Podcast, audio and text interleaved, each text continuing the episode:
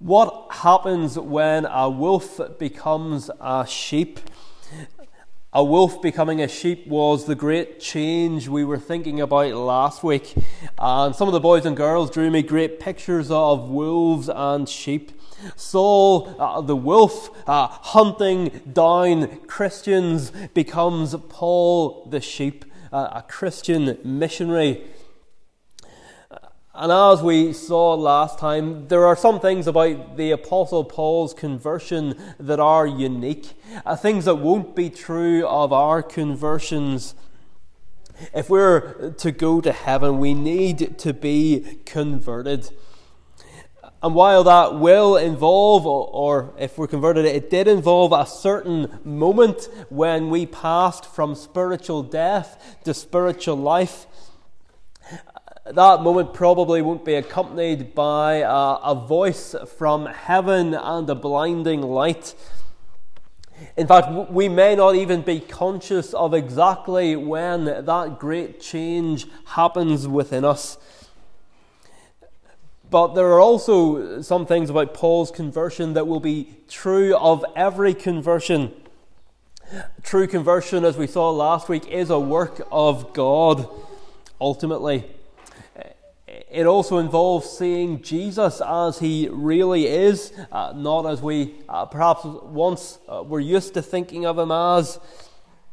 And true conversion involves coming face to face with our sin. Paul, the, the persecutor of the church, had to face up to what he had been doing. So, have those things happened to you? Has God worked in your life to show you Jesus as he really is, uh, and to bring you face to face with your sin, and to enable you to put your trust in Jesus Christ?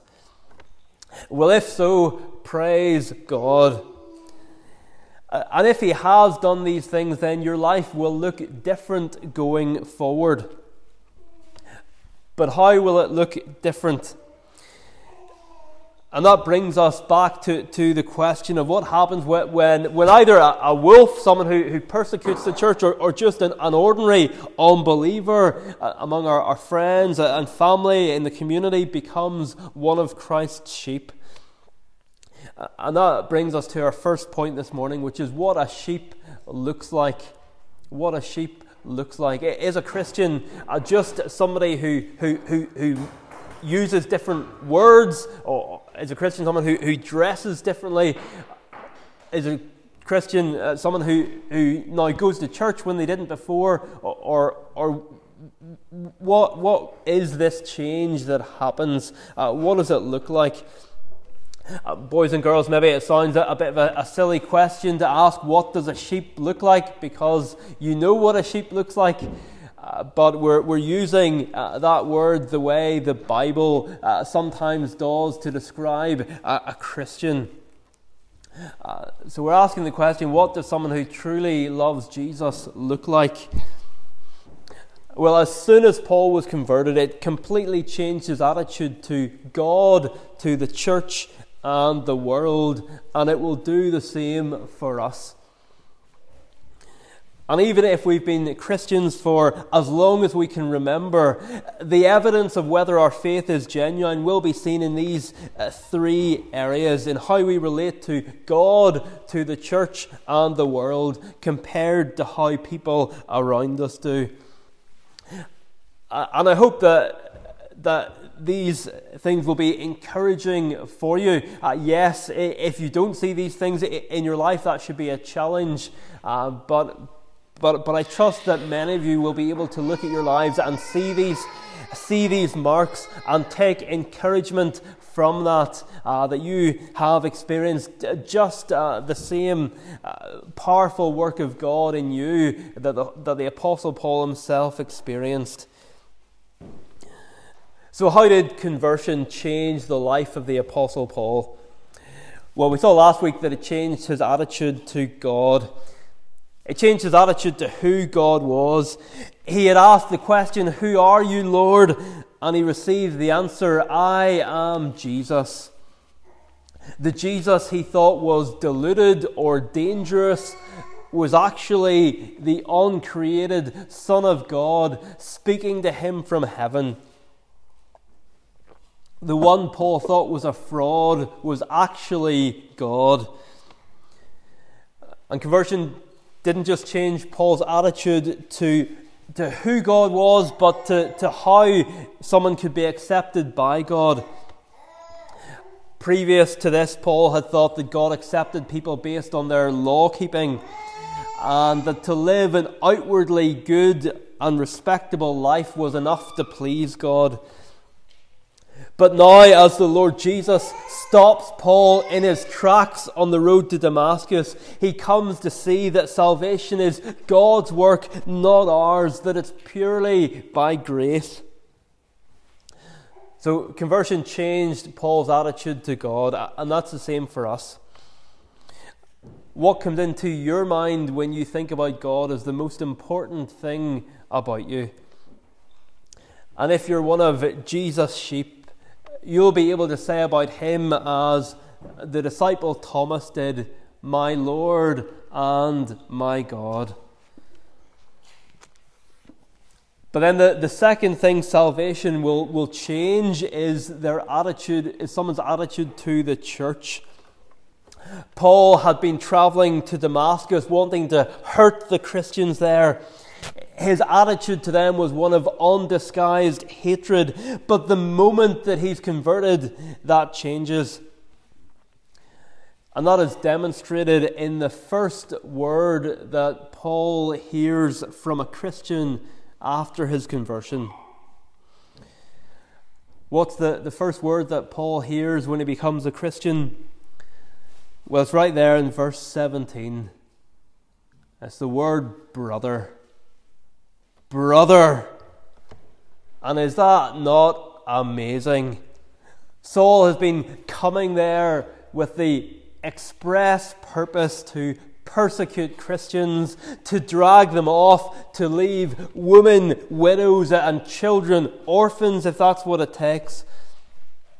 But now he's converted, and the very first thing he hears from a Christian and, a Christian who's actually been quite reluctant to come and see him is the word brother.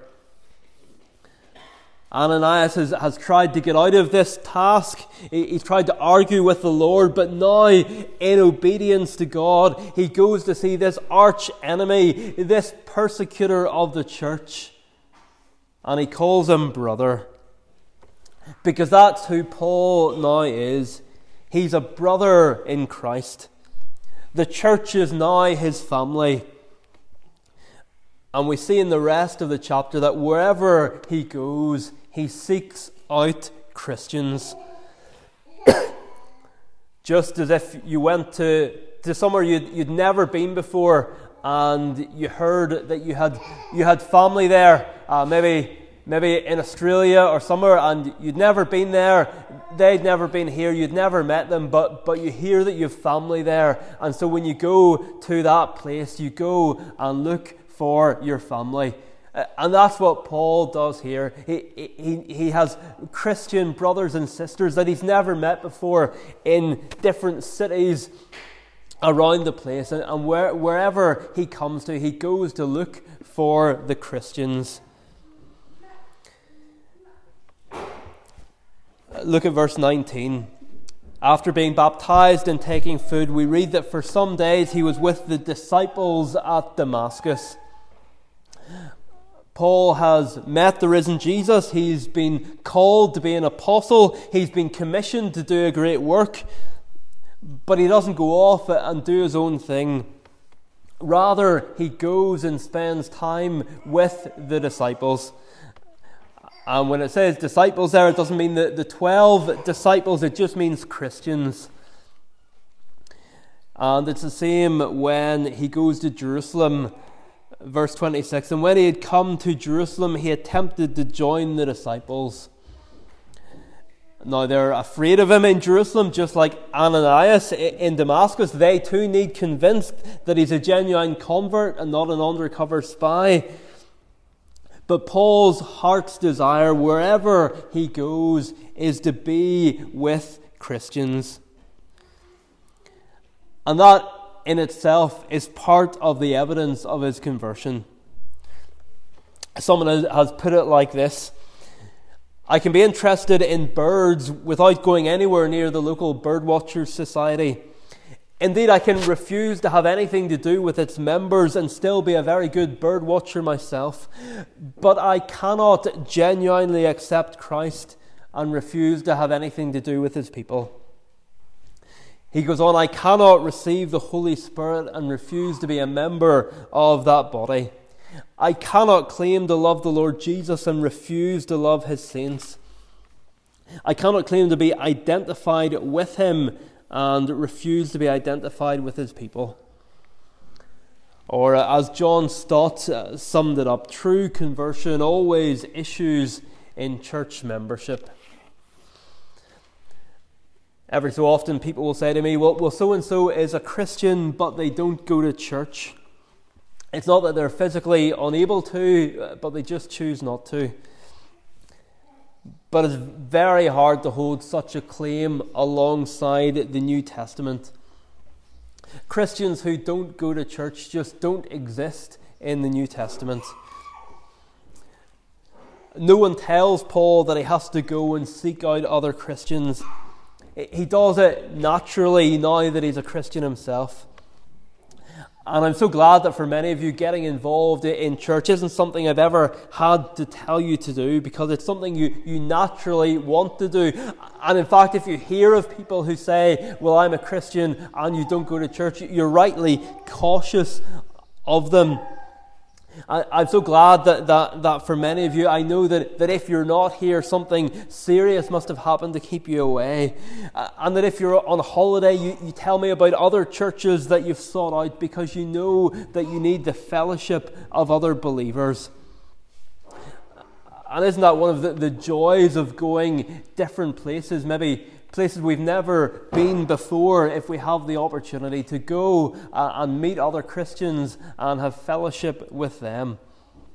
And that's what Paul does here. Every city he goes to, he says, Where, where are my family? Where are my brothers and sisters in Christ? And of course, there's an obligation here, not just for, for new converts to join the church, but for those already in the church to welcome new people in, even if they might rather not, uh, like Ananias here. But how we need more Ananiases and Barnabases who, who, by God's grace, will overcome their natural reluctance and take the initiative and get alongside newcomers and new converts. Because no matter what someone may have done in the past, someone who, who walks in the church, and no matter what they may have done in the past, as soon as someone is converted, this new family relationship trumps everything else. Think of Paul when Barnabas finally convinces the, the Christians in Jerusalem that he's for real. Well, what had Paul done to the church in Jerusalem? He'd ravaged it, chapter 8, verse 3, dragging off men and women and committing them to prison.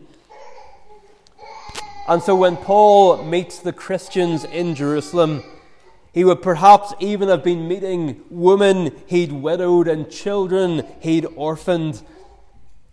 Uh, perhaps uh, children who had been left cowering in the corner as Paul had smashed his way into their houses and dragged off their parents. And now Paul goes back among those people, but not as a persecutor, but as a believer. And yet there is forgiveness for him and a welcome in the church. Because when, when they realize that the same Jesus who had forgiven them has forgiven him too, well, what can they do but, but welcome him? Because salvation is by grace.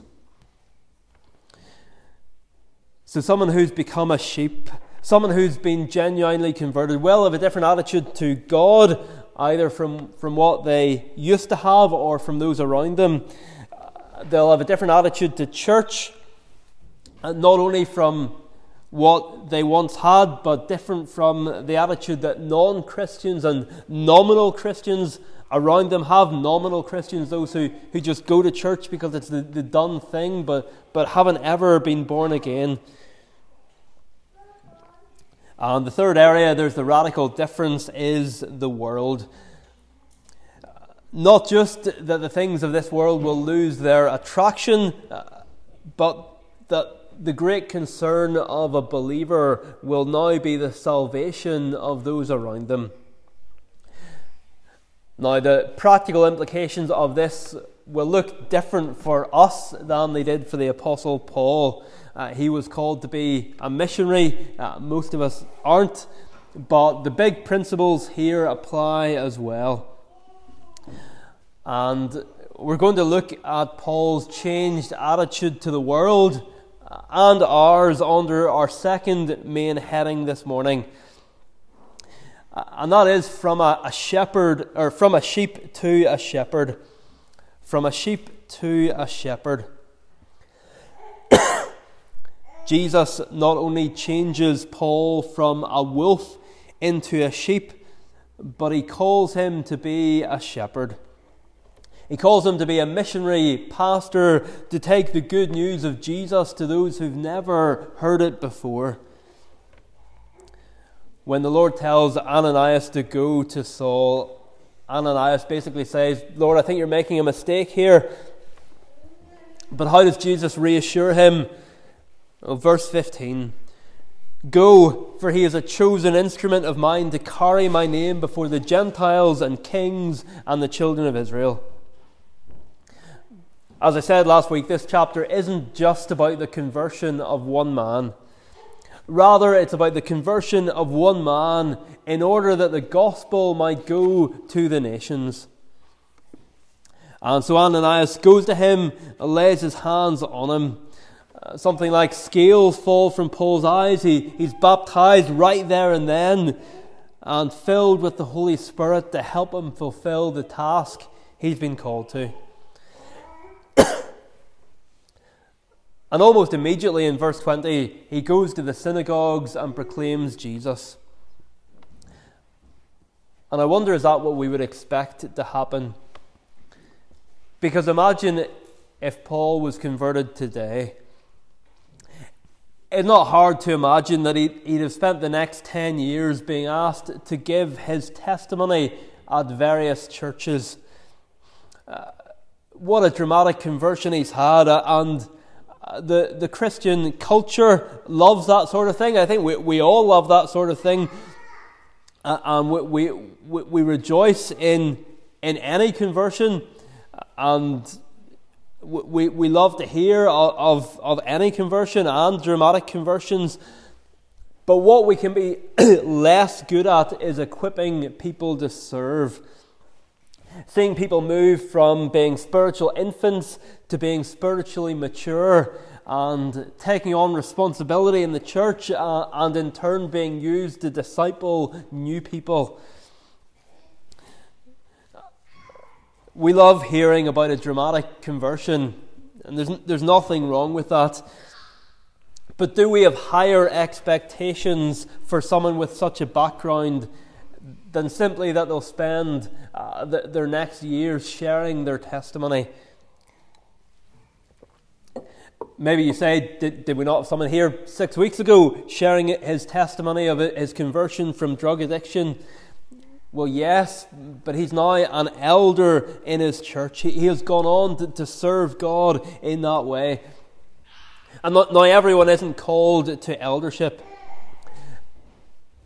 But do we expect that, that after a, a few years uh, of being a new Christian, that someone might be able to do a, a Bible study with, with, someone who's just started coming to church, or, or at least to sit in on one uh, and help out?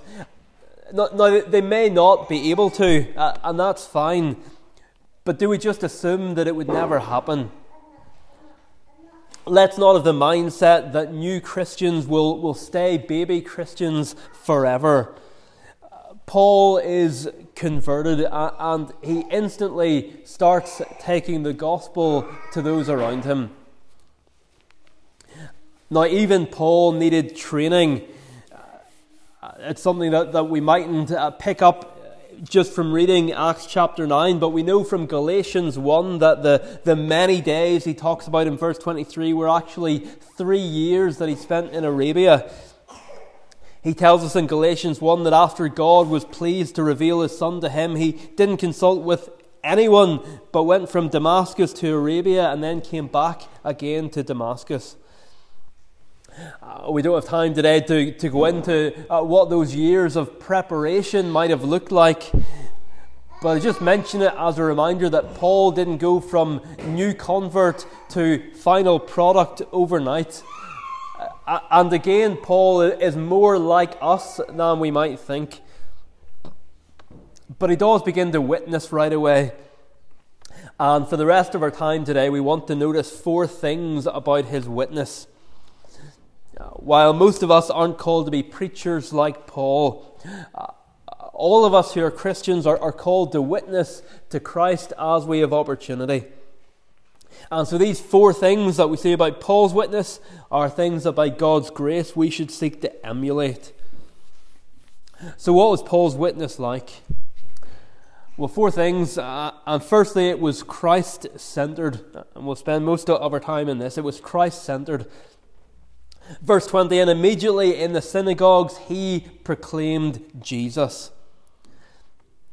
It reminds us of Philip in the last chapter. Whether it was to, to big crowds or one on one, Philip's message could be summed up by the words Jesus Christ. And ours must be too. If someone spends any amount of time with us, do they know that we are people uh, for whom Jesus Christ means everything? Dennis Johnson, who's written the Let's Study commentary uh, on Acts for Banner of Truth, puts it like this, uh, and the quote's on your handout. He says Christian communication with the non Christian culture today often focuses on points of ethical and political controversy, sexuality, abortion, and the like. Such topics, though important for society's well being, cannot change hearts. It's a good balance, isn't it? These moral issues aren't unimportant.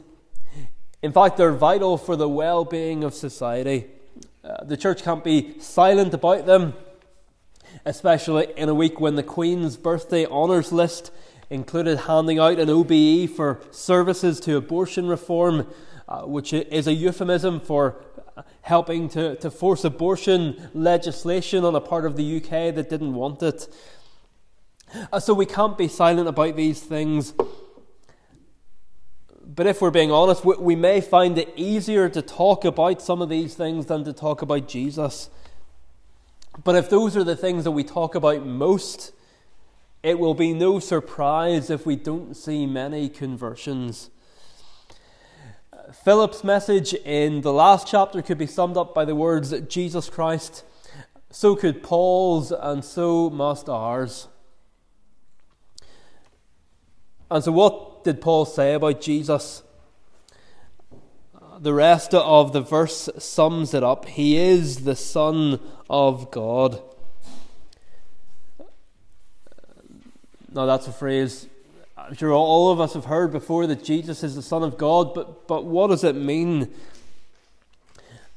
Well, in the Old Testament, there had been this expectation of a coming king who was also God's Son.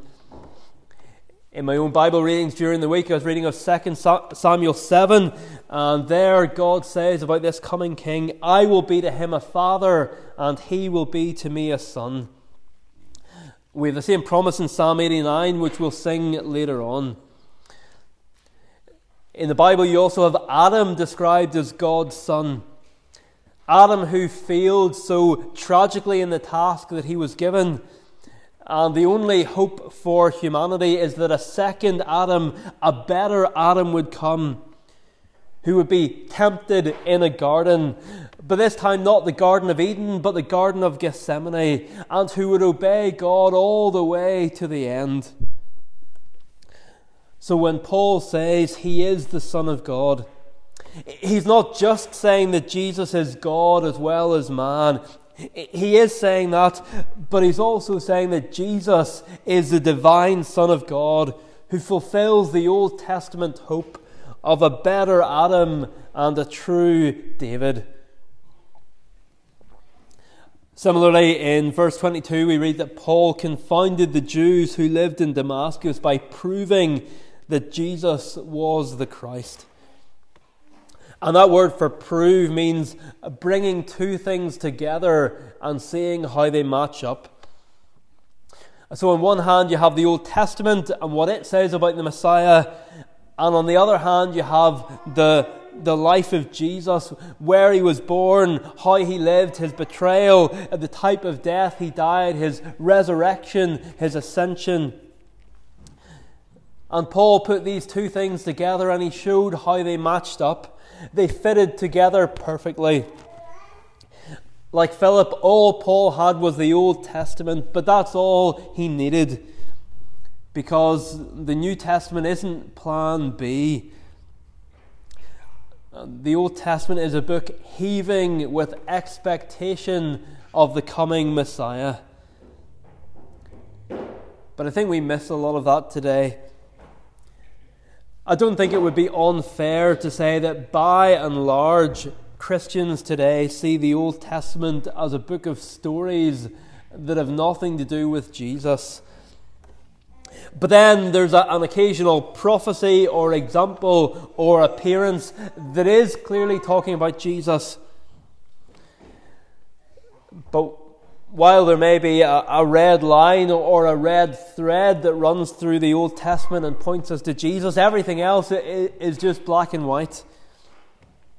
So it's not that Christians today have bought the lie that Jesus isn't in the Old Testament, but other than a few well worn places, we're not used to seeing him there.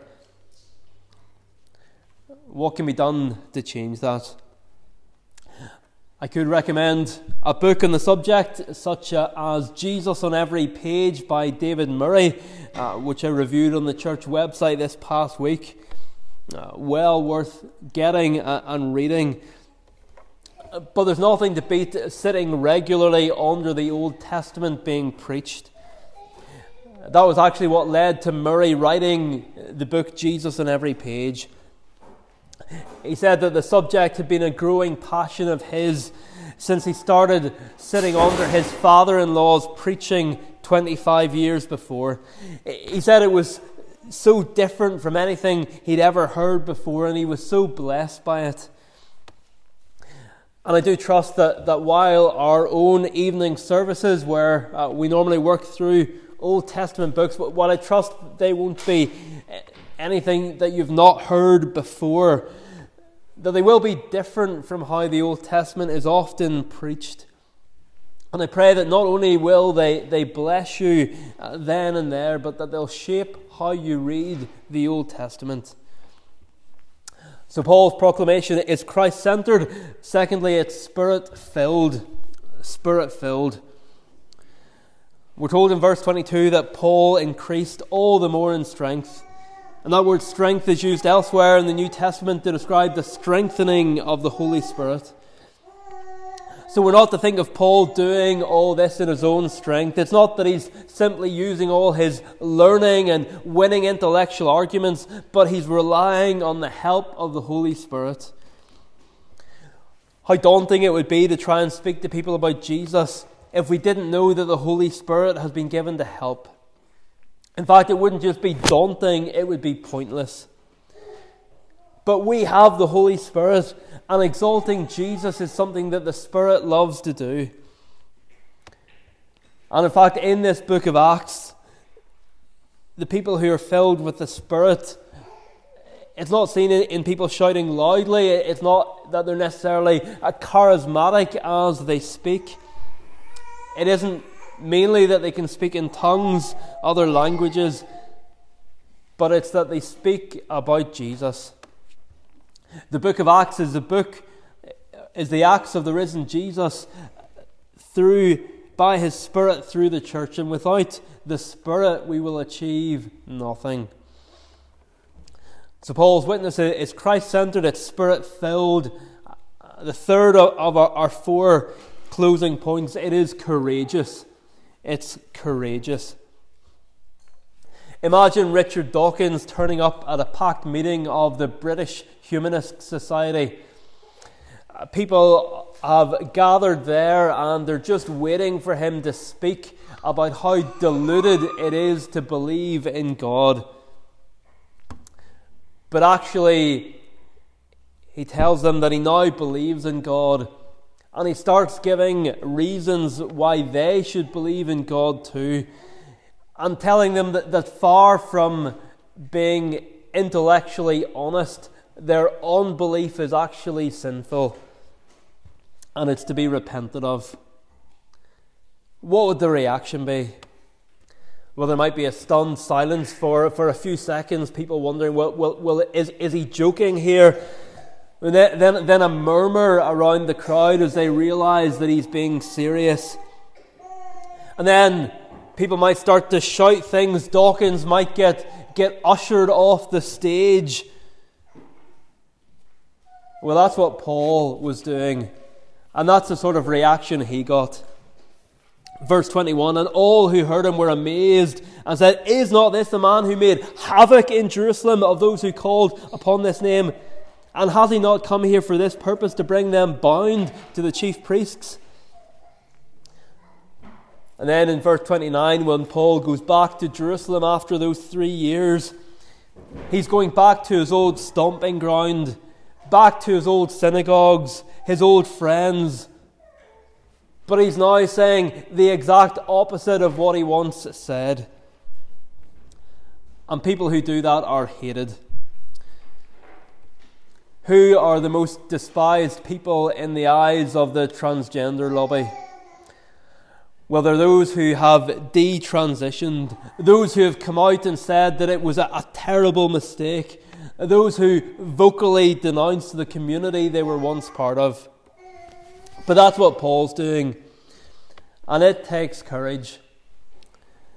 And it will take courage for some of you to say to family members, Well, things are different now because I'm a Christian. I'm not going to do that anymore. Because to them it might feel like a betrayal. It might feel like a condemnation of them. Which, which even though that's not the reason you're saying it, it might be in some way when you're saying that there are things that you can no longer go along with. Even if you're, you're not meaning to say, to say that, that may well be how they'll take it. They'll, they'll probably take it personally, even if it's not meant personally. Very hard to say, well, yes, I once did that, but now I'm going to do this. Paul's witness is courageous. And then finally, it's costly. It's costly. What did God tell Ananias back up in verse 16? For I will show him how much he must suffer for the sake of my name. And everywhere Paul goes, that happens. Verse 23 this is the bit I was telling the boys and girls about earlier. The Jews plot to kill him and he has to escape the city in a basket. Verse 29 And he spoke and disputed against the Hellenists, but they were seeking to kill him. Now, we, we may not be at the point in the UK where people will try and kill you for speaking about Christ, though, though that is the case in various parts of the world today. But it is increasingly intimidating for Christians to speak up. James Eglinton, who teaches at the University of Edinburgh, had an article in in the Times yesterday entitled Politicians Must Be Free to Speak Out Against Abortion. And the reason an article like that needs to be written is that it's far from a given. And it's the sort of thing that you wonder how much of a backlash will he get even for writing it. And there are, are many moral issues in our society, issues that are being, being forced on us, that it, it'll be it is very hard for Christians to speak out against. You know, it's easy to speak out against them among other Christians, but, but not so easy when, when, when your social standing or, or even your livelihood might suffer as a result. And as we saw earlier, these things aren't our main message, but they are where the rubber hits the road for many Christians. And yet, they're, they're not what Paul is suffering for here. Uh, and with this, we close. What was Paul suffering for? Well, he was suffering for Christ through choosing to forsake his old friends, choosing to forsake career, fame, and reputation, and to associate with a despised group of people who were seen as dangerously misguided or even as a threat to society a group of people he describes elsewhere as the scum of the world, the refuse of all things. If you're not yet a Christian, full disclosure, this is the group of people you're being asked to associate with if you become a Christian. The scum of the world, the refuse of all things. For those of us who are Christians, this is probably where the rubber will hit the road for many. You're not going to church this Sunday again, are you? Sure, you went last week. You're not going to miss out on what the family is doing this weekend to spend more time with Christians, are you? What are you still doing in Stranraer? Sure, don't you know you could make more money elsewhere? Yeah, there might not be a church you can go to, but, but don't worry about that. But Paul followed a suffering Saviour, one who chose to be mistreated, not just with the people of God, but for the people of God. As he would put it later on, I bear on my body the marks of Jesus. And whether physically or in other ways, every true shepherd will bear those marks and so will every true sheep. Amen. Well, let's close by singing about the divine Son of God Paul witnessed about. Turning to Psalm 89. Psalm 89, 21 to 25 on page 205. Page 205, uh, verse 21 at the top. Verse 21 reminds us of the ultimate fate of those who oppose Christ and his church. And then uh, verse 23, we, we end as we begun today singing about this glorious King. And we have the, the great reminder in verse 25 that despite what the world throws at us, Jesus' seed, his offspring, those who believe in him, will endure forever. So, verses 21 to 25, let's stand and praise God.